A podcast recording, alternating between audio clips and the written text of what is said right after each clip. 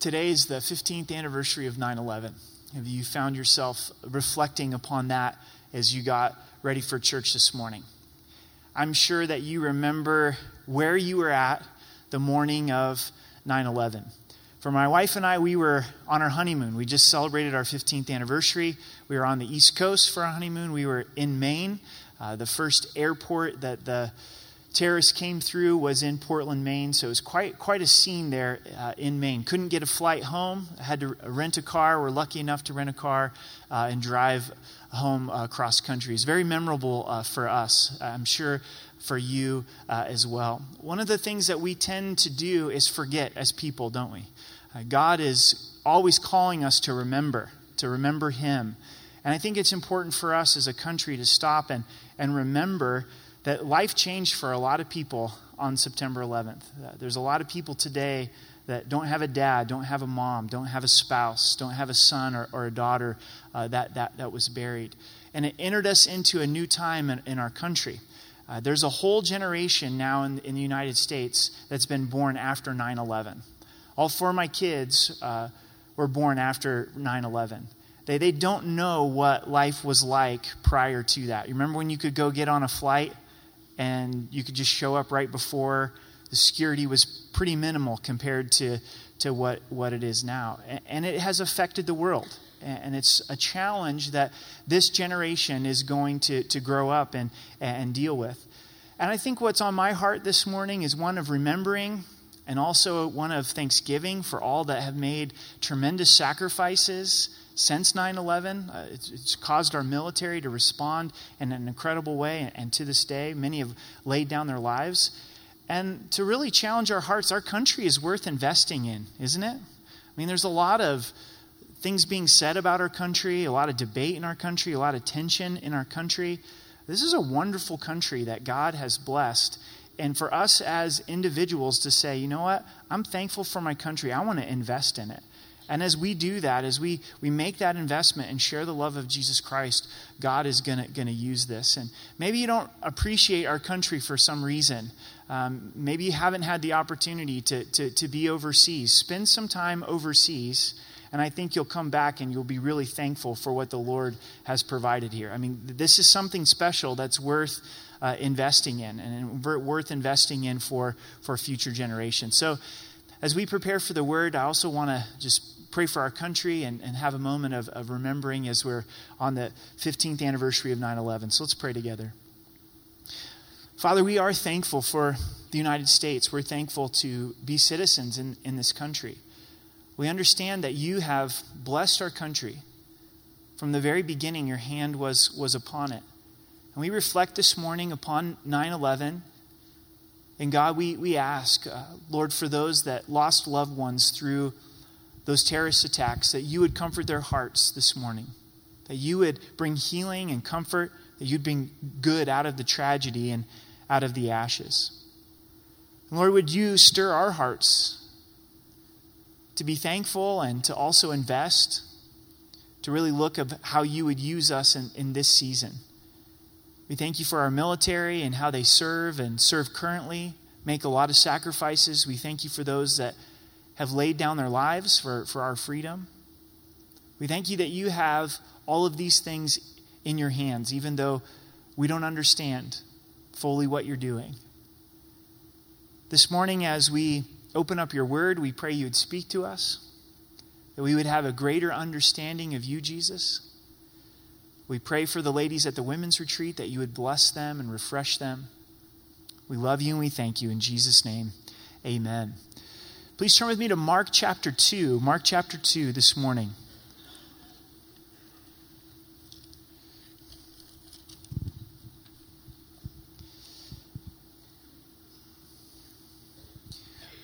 We know what it's like to be attracted to something and also to be repelled by something, to be repulsed by, by something. This morning, we are attracted to the Denver Broncos. What a win Thursday night. What a great game. And we're repelled by the New England Patriots. what a great way to start a message right there. We're going to look at two groups of people one that's attracted to Jesus Christ. As we read through Mark chapter 2, you're going to find individuals and groups that are attracted to Christ to seek him, to follow him. But we're also going to look at another group that's repelled by Jesus, that's repulsed by Jesus. What we find in the life of Christ is you're never neutral with Christ. We think we can be neutral with Christ. Like, I'm just all right with Jesus. And Jesus calls us to a place of either following him, being attracted to him, or being repelled by him. So the question for us is what group am I in? Am I in the group that's attracted to Christ, or am I in the group that's being repelled by Christ?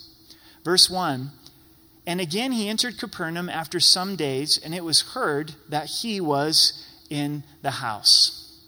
He had gone, he'd left from Capernaum to go to the neighboring cities in the Galilee region to preach, to minister. After some days, after a season, he now returns to Capernaum, to a house. Most likely coming back to Peter's house. We saw that in chapter 1 that he visited Peter's house in Capernaum. Word gets out that Jesus is in the house. Don't you like that? Wouldn't it be wonderful if Christ was welcomed into our homes and that was the testimony in our neighborhood, hey, we know that family struggles, that we know they're not perfect, but we know that there's something different. Jesus is in their house, Jesus is in their apartment. Wouldn't that be a wonderful testimony of Rocky Mountain Calvary? Not our church building, the church isn't the building, but us as people, that they go, man, they're not perfect. They have their own struggles. Sometimes they annoy me, but I know this that Jesus is in the house. That Jesus is the one that they worship, that Jesus is the one that they follow. So word gets out. Verse 2 immediately many gathered together so that there was no longer room to receive them, not even near the door, and he preached the word to them. The draw for Jesus to come to him, the synagogue, he taught with authority. He cast out the demon, healed many sick. As soon as they hear that Christ is back, you've got this huge crowd gathered at the home once again to where there's no room in the house. They're gathering outside of the door. In verse 3, then they came to him bringing a paralytic who was carried by four men. So the masses are being attracted to Jesus, but now specifically, four guys have this idea we're going to grab our paralyzed friend, we're going to bring him to Christ. We know that Christ has done miracles, we know he's healed people. He has the ability to be able to do this. So come on, let's go. We don't know how this paralyzed man felt about it, but it wasn't his idea. It's very clearly the idea of his four friends. What a wonderful, powerful, beautiful picture of friendship to be able to say, I am going to bring someone that I love, someone that I care about to Jesus. I'm going to make the sacrifice to get them there. So you can picture them carrying their friend. They come to the house in verse 4, and when they could not come near him because of the crowd, they uncovered the roof where he was. So when they had broken through, they let down the bed on which the paralytic was lying. This is determination. How easy would it have been to get to the home? There's no way to get inside of the house, nobody's going to let you through.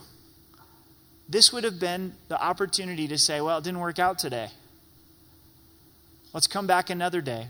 We'll have to find another opportunity to bring our friend to Jesus. Was it one of the friends that looks up at the roof and says, I think we can get him up on the roof? And I'm willing to rip the roof off and drop our friend right at the feet of Jesus while he's teaching. Was there some type of discussion? You're crazy. We can't rip the roof off. Finally, there's an agreement. Let's do it. Let's go for it. The roofs were flat, used much like our decks to enjoy the cool of the evening. They get up there and they begin to tear the roof off. Listening, I think Jesus is teaching right about here let's drop him right in front of, of Christ.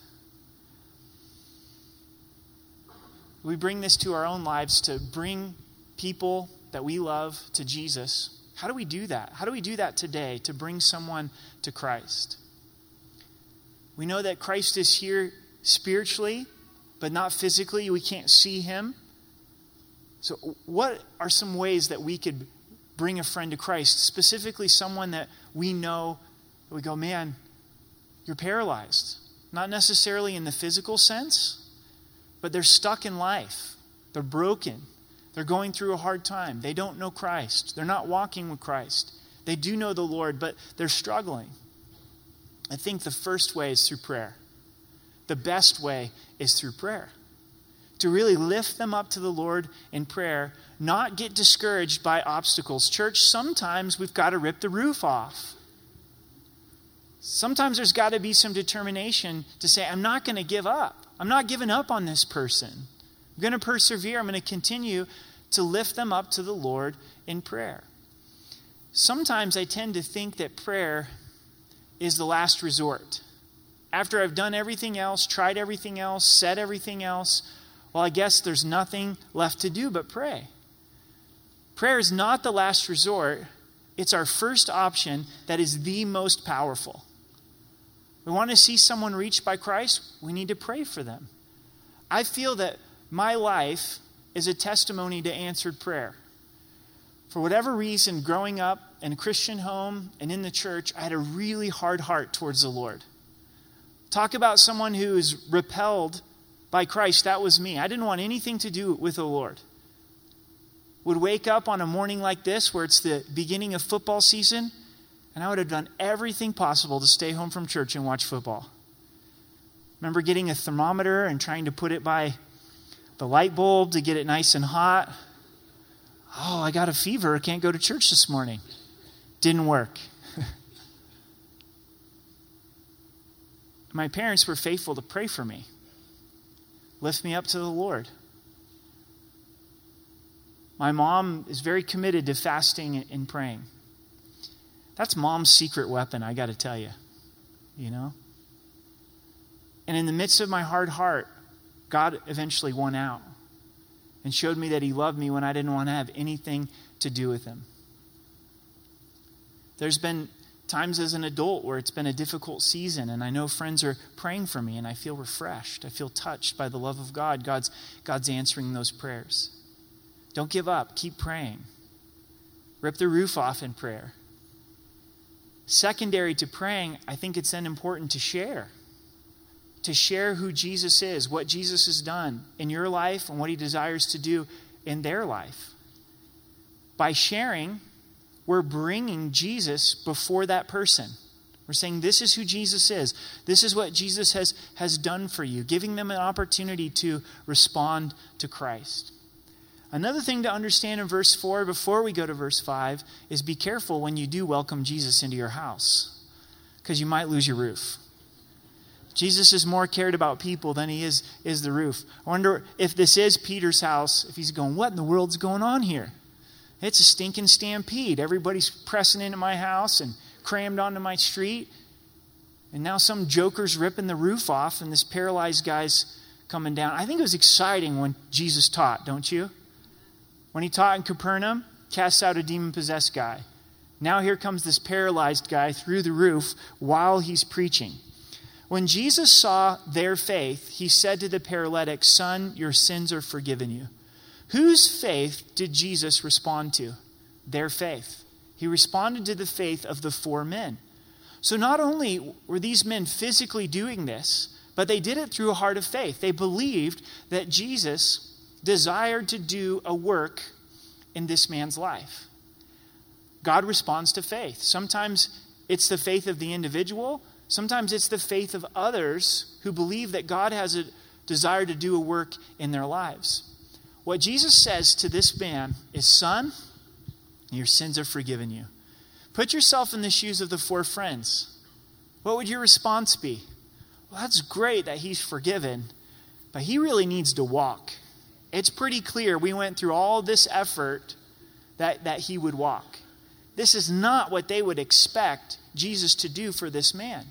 But this is the man's greatest need to have his sins forgiven, something that only Jesus can provide to lift off that weight, that guilt, that remorse of sin.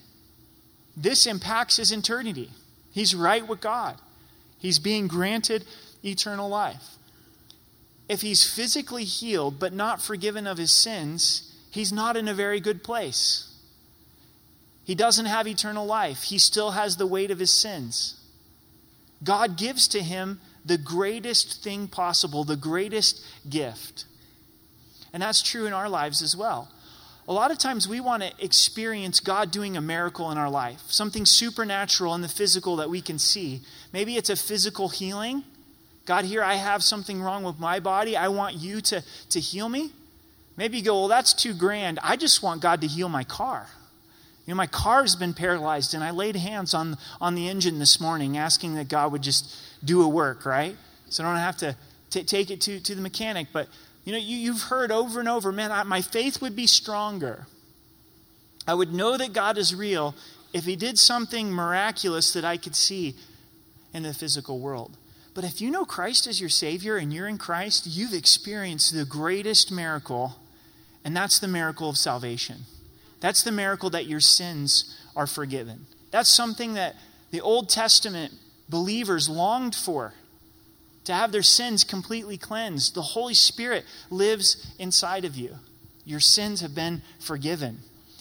Now we see this group that is repelled by Christ.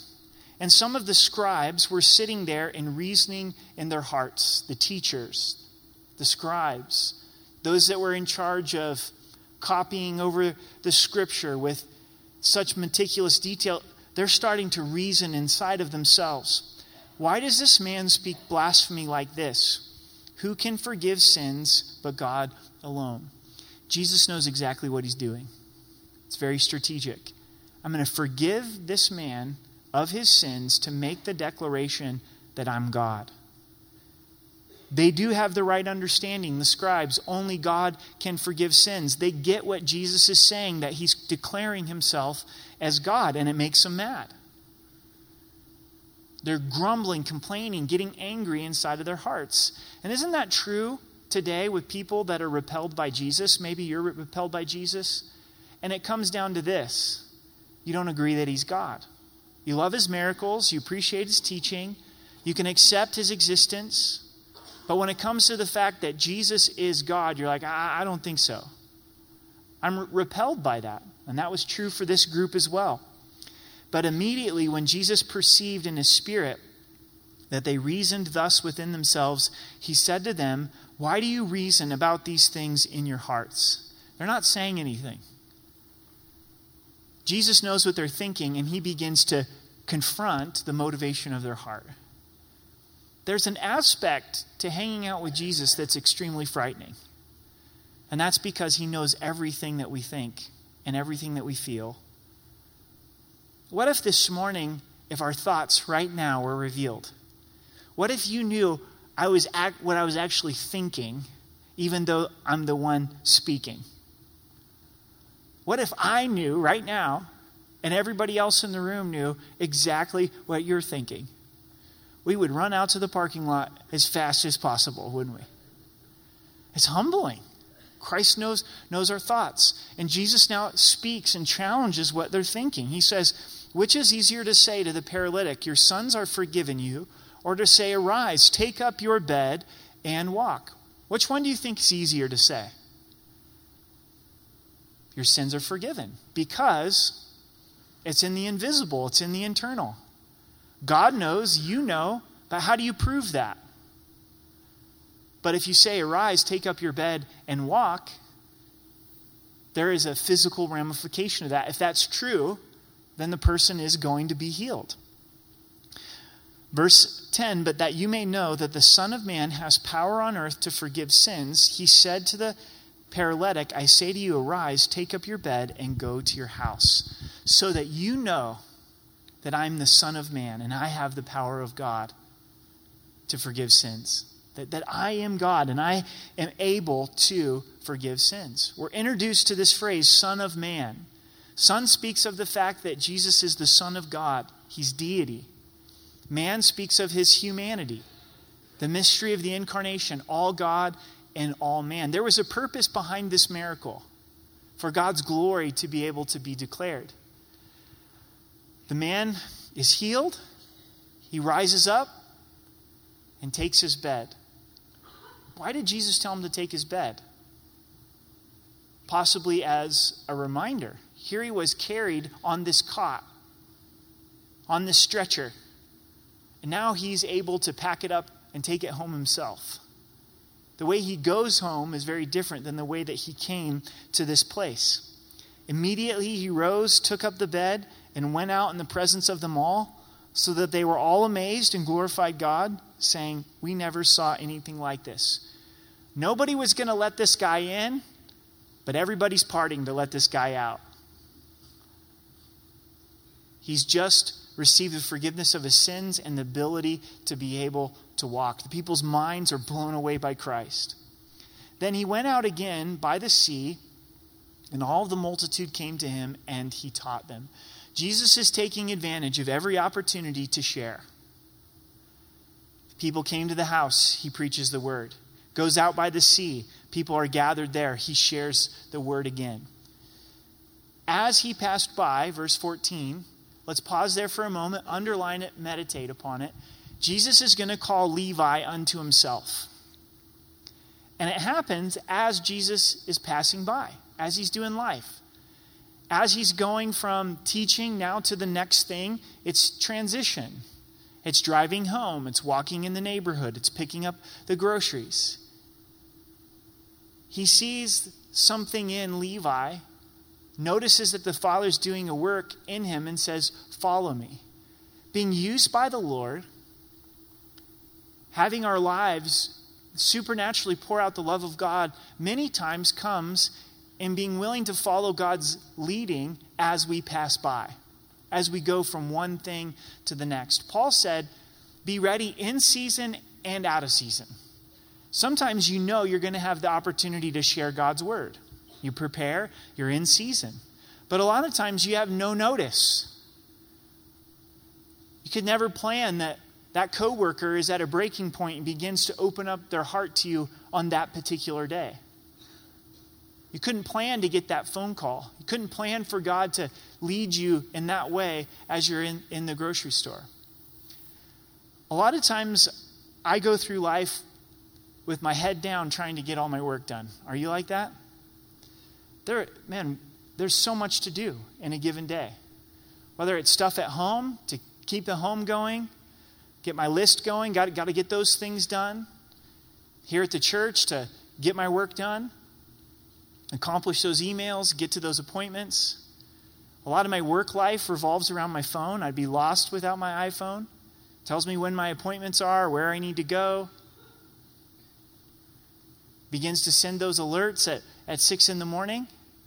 But I've got to remember the iPhone doesn't control my life.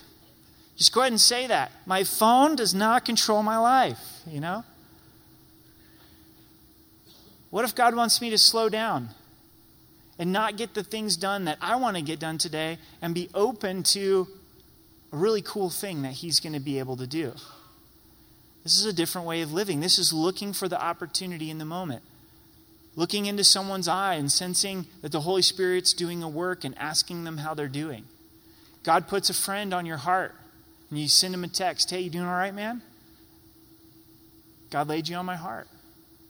As Jesus passed by, he saw Levi, the son of Alphaeus, sitting at the tax office, and he said to him, Follow me. So he rose and followed him. Levi is a Hebrew name. Yet, he's a tax collector for the Roman government. He's an Israelite of the Roman government. He's a traitor. How much do you like tax collectors? Do you like tax collectors? How much more so someone who's doing it for the Roman government? The Romans had come in and taken occupation of Israel. Also, we know historically that tax collectors were thieves. If you owed $500 in tax, they might charge you $700 in tax, give 500 to the Romans, and keep 200 for, for yourself. And Jesus looks into Levi's eyes, who's also known as Matthew, and he says, You, follow me. Right where you're at.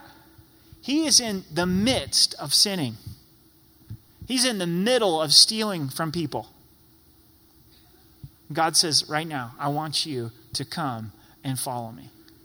Isn't this so simple, but also so profound? Right, right where you are, in the midst of your struggle, in the midst of your sin, I, I'm calling you. And Matthew, I want you to follow me. I want you to go where I go. I want you to be with me. I want you to follow my example. Allow me to take authority in your life. Levi, also known as Matthew, becomes a disciple of Jesus Christ, walks with Christ, eventually writes the Gospel of Matthew. This is not where we would go to find our disciples. This is not where we would go to find the future leaders of the church, those that would take on the leadership from Jesus Christ. But it's exactly where Christ is calling. Maybe this morning you look at your life and you go, man, it's filled with struggle, it's filled with sin. You're right in the midst of sexual sin. It's, it's a part of your life, it's a part of your, your, what you're doing, it's a part of your constitution, if you would. Maybe your life is spinning out of control with drugs and, and alcohol. Maybe you feel like you're pretty squeaky clean on the outside, but inside you know the depravity of your own heart. Guess what? Jesus is calling you. He's saying right now, would you follow me? Would you allow me to take authority in your life and change and transform your life? Church, this is what Jesus is inviting us into. For us as believers, for us that have committed to Christ, this is what Jesus declares to us every day when we wake up. Eric, will you follow me? Will you allow me to have authority in your life? Will you deny yourself, take up your cross, and follow me? Would you be with me? Would you do what I do?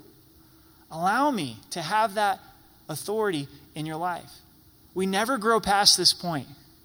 This is always what Jesus is bringing us back to. But yet, it seems like in our culture, it's easy for us to miss this. I'm a Christian, I'm a believer, I trust Jesus for salvation, I'm going to heaven, but I haven't really decided to follow him. Maybe it's never been presented to you in this way where Jesus is calling you to follow him. He's calling you to be a disciple of Jesus Christ, to know him, to know his word, to be willing to walk in obedience.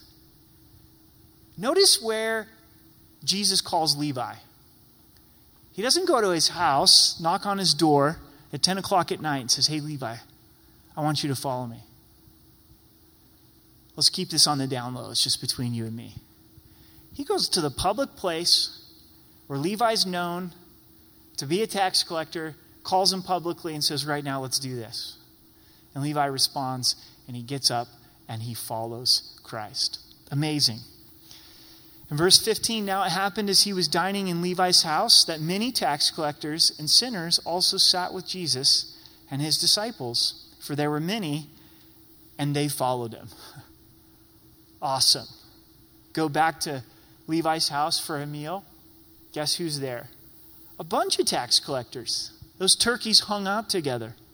Probably didn't have a lot of friends outside of this particular group. And sinners. Jesus goes and he has a meal with them. He loves them, spends time with them, was their friend. The Gospels tell us Jesus was the friend of sinners. Aren't you so thankful for that? Aren't you so thankful that Jesus pursued us in our sinful state when our life was a mess, when we didn't want anything to do with the Lord? What if Jesus would have said, Hey, why don't you get your act together and then I'll hang out with you? Why don't you go ahead and clean yourself up and then then I'll have a meal with you. He comes right to where these guys are. The disciples come as well. At this point now, there's many disciples. In the end of verse 15, it tells us, and they followed him. There were other tax collectors, other sinners that saw what God was doing in Levi's life, and they say, I want that too. I want to follow Jesus as well as believers, as followers of Jesus Christ, in following his life and an example, we need to have a good balance in our lives where we have believers in our lives to fellowship with and to be encouraged, but we also need to be the friend of sinners. We need to be with people that don't know Christ as their Savior because that's who Jesus died for. If someone's life is messed up and they use foul language and they make poor choices, As a believer, we don't go, well, you know what? I'm never hanging out with you. Once you stop cussing, we can hang out together. You know why they're cussing? They don't know Christ. That's just the beginning of it. You know what I'm saying? What was your life like before you knew Jesus? Did you have a believer in your life that prayed for you, that spent time with you, that was willing to minister to you right where you're at?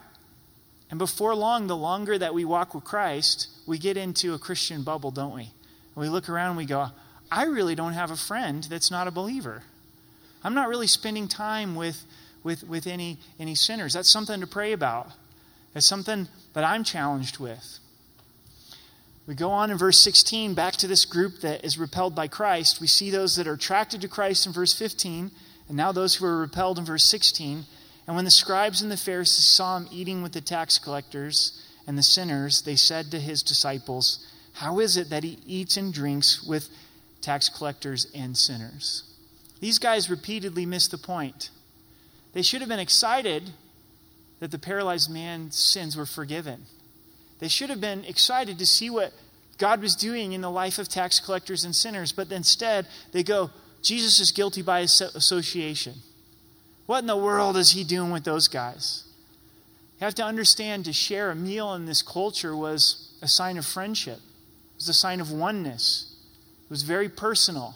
Dipping into the same dish, oftentimes leaning up on one another, not sitting down at a table and chair with silverware that we're so used to.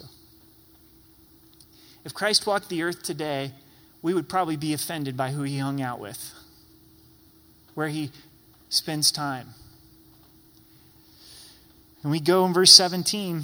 When Jesus heard it, he said to them, Those who are well have no need of a physician, but those who are sick. I didn't call the righteous, but sinners to repentance. When do you go see the physician? When do you go see the doctor? When you're sick. Sometimes you don't even go when you're sick because it costs too much, right? Jesus is saying, I'm the great physician. This is who I came for. They know they're sick, they know the depravity of their own hearts and their own minds. I didn't come for the righteous. Who's he speaking to? The scribes and the Pharisees. They thought they were righteous because of their works. They didn't think they needed anybody to die for their sins. They had it all together. Jesus is like, okay, I didn't come for you. Good luck. Do it on your own. He came for those that were sinners to call them to repentance. To say, look, you know that you're a sinner. You know that your life is messed up. Now turn away from your sin, believe, and be saved. And aren't you so glad that Jesus came for sinners? Because that's us. He came for us. And that was that moment of awakening, that moment of receiving Christ as our Savior. Oh, I'm a sinner. I'm aware of my sin, and Jesus came for me. If you haven't received Christ as your Savior this morning, He came for you. Are you aware of your sin? Did you come this morning go, I don't even know if I can come to church. I don't have my act together. Absolutely. None of us do. We come depending upon Christ, and He wants to save you, He wants to give you forgiveness. As we reach out to people, we need to be reaching out to those that realize they're sinners. If you're talking with someone and they're all good, like, I, I got this, I'm trusting in my own works. Hey, Lord bless you, man. When you get to a point of brokenness, call me. You want to be reaching out to those that they go, man, I know my life is a mess. I've destroyed my family. I'm destroying myself. I'm a sinner. Could anybody love me? Could anybody save me? He didn't come for the righteous, but for the sinners to call them to repentance. The disciples of John and the Pharisees were fasting. They came and said to him, Why did the disciples of John and the Pharisees fast, but your disciples do not fast? Apparently, it was the season of fasting. John the Baptist's disciples and the Pharisees, they all fast but Jesus' disciples are not fasting. And Jesus said to them, Can the friends of the bridegroom fast while the bridegroom is with them?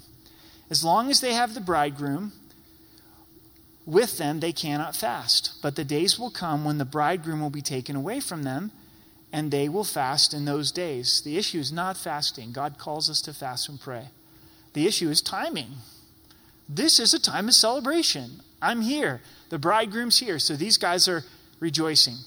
But I will go, and that will be the time of fasting. Do you guys fast at weddings? Imagine that. You go to this time of celebration, and you're like, you know, I'm so happy for you. But I'm fasting. You're going to need the prayer. You're going to need all the help you can get, right? They look at you and go, Why don't you leave? What's wrong with you? Can't you be happy for us? Can't you celebrate and enjoy this time together? Jesus now speaks to the scribes and Pharisees, and I think there's a lot for us to learn. He says, No one sews a piece of unshrunk cloth on an old garment, or else the new piece pulls away from the old, and the tear is made worse. And no one puts new wine into old wineskins, or else the new wine bursts the wineskins, and the wine is spilled and the wineskins are ruined, but new wine must be put into new wineskins. Jesus was doing a new work, but the scribes and Pharisees couldn't accept it because it didn't fit into their religious tradition. So I'm looking for new wineskins that are flexible to receive the work of the Spirit. Could it be that we could fall into the same mistakes of the scribes and Pharisees? God's always on the move, He's always working. He's never going to depart from his word. So, someone that says, Well, you know, I want you to be a new wineskin and we're going to go ahead and reject the teaching of Scripture. No, that's not it at all. The message never changes, but the method does. So, God's word never changes. We always stay committed to, to God's word, but God at times will want to move in different ways. Electric guitars and drums were not always played in church. And there was a group in the 60s that said, you know what, why can't we play drums and electric guitars in church? And there were some pastors that said, I don't see why not. It's biblical. Make a joyful noise. God's created all these instruments. Now let's use it for His glory. Do you know what the common thing in churches throughout America is now today? To play drums and electric guitars. There's nothing edgy about it. You know, 95% of the churches this morning are going to have drums and electric guitars. It's what we've, we've, we've become used to. But at the time, that was very, very risky to do. Well, only Satan plays the drums, right? But you know, we probably would have a hard time if there was some young people that said, hey, we, we want to just play some techno here. We want the bass where you can feel it. And you'd be going out the door, right? So you're like, the Spirit of God is not in this. There's no way the Spirit of God can be in this. But what if they love the Lord? What if they were worshiping God, sharing, sharing the message of God? What we see from church history is there's a, a group of people, usually a small number, that's open to the Word of God and the move of the Spirit. They're committed to the Word of God, and they're open to what the Spirit wants to do. God begins to move in a powerful way. Eventually, a movement is birthed. Over time, that same group of people gets caught in their traditions, the way they always do it, stays committed to the Word, but stops following the leading of the Holy Spirit.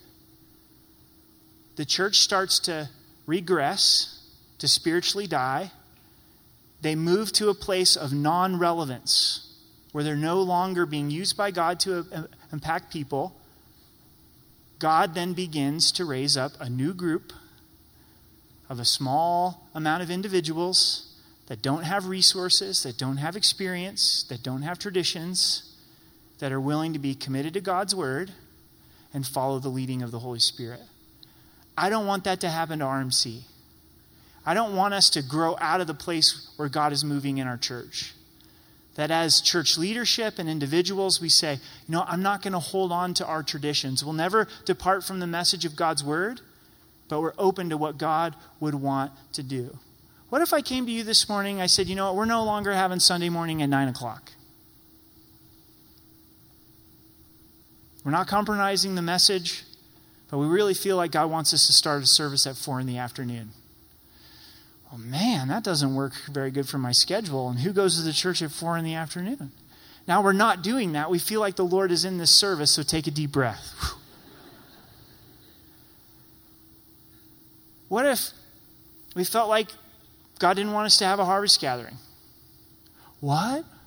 We have harvest gathering every year. Four or 5,000 people show up from our community. We, we have to do, do harvest gathering. What are the dentists going to do if our kids don't get all that candy? Right?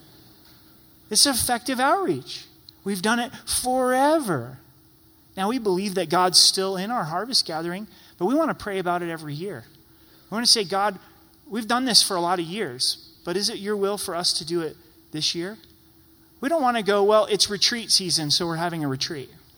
This is when we always do women's retreat, so let's do women's retreat. It's a season for fasting, it's a season for women's retreat. God, what do you want to do right now? And in the same way in our lives, maybe you've read through the Bible every year for many years. Have you ever thought and considered as you head into January, God, what would you have for this year? And maybe He says, I just want you to focus on the Gospels. Just read the book of Romans for the whole year and meditate upon it. Proverbs is for you this year. Read it over and over again. God, that's not what I do. I read through the Bible every year. I'm not a good Christian if I don't read through the Bible every year. You get the idea. We want to be open to the leading of the Holy Spirit. In verse 23, now it happened that he went through the grain fields on the Sabbath. And as they went, his disciples began to pluck the heads of the grain, and the Pharisees said to him, Look, why do they do what's not lawful on the Sabbath? The issue wasn't taking the grain, plucking the heads of grain. The law allowed that. The issue is the scribes and the Pharisees thought they were breaking the Sabbath. But he said to them, Have you never read what David did when he was in need and hungry, he and those with him, how he went into the house of God in the days of Abiathar the priest and ate the showbread, which is not lawful to eat except for the priests, and also gave some to those who were with him. David's fleeing Saul for his life, goes to Abiathar the priest. The priest gives the showbread because he understood the heart of the law. The heart of the law is love and human need. So Jesus uses that as an example. And he said to them, The Sabbath was made for man, and not man for the Sabbath. Therefore, the Son of Man is Lord of the Sabbath. He says, Guys, you got this all mixed up through your traditions and all of your rules. God gave a day of rest for man. The purpose was to bless man with rest. They'd put so many layers of rules on it, it would be tons of work. I'm trying to figure out if I broke the Sabbath or not. How far can I walk? Can I pick up this piece of wood to start a fire? He says, No. The Sabbath was, was made for man, not man for the Sabbath. And then he declares the Son of Man, that title again, is Lord of the Sabbath. Jesus is the fulfillment of the Sabbath. That day of rest points us to the rest that we find in Jesus Christ and his finished work. So here's the question this morning as we close Am I attracted to Christ or am I repelled by Christ? no neutral position with the Lord. And if you're attracted to Christ, follow him. Follow him. That's what he's calling us to. And if you've drifted from Christ, if you're repelled by Christ, I'd ask you to reconsider your position. And as we close in worship, just like Jesus called Matthew, Jesus is calling you to repent of your sins, to believe the gospel that Jesus died for your sins and rose again and follow Jesus. And come right down here in the front. There's going to be a ministry team and let them know I'm ready to receive Christ as my Savior. He's just as much present and willing to forgive your sins as he was for the paralyzed man and also for Levi. Maybe you've stopped following the Lord. You know that you're the child of God, but you would say, honestly, in my heart and my mind, I am following myself. I'm following the world system. Would you come back to the Lord this morning? You respond as well. And recommit to follow Jesus Christ. Maybe you have a physical need in your life, just like this paralyzed man. Let's come and pray together. Let's come and bring that before the Lord together. So let's stand, let's pray, and respond as the Lord is putting upon your heart.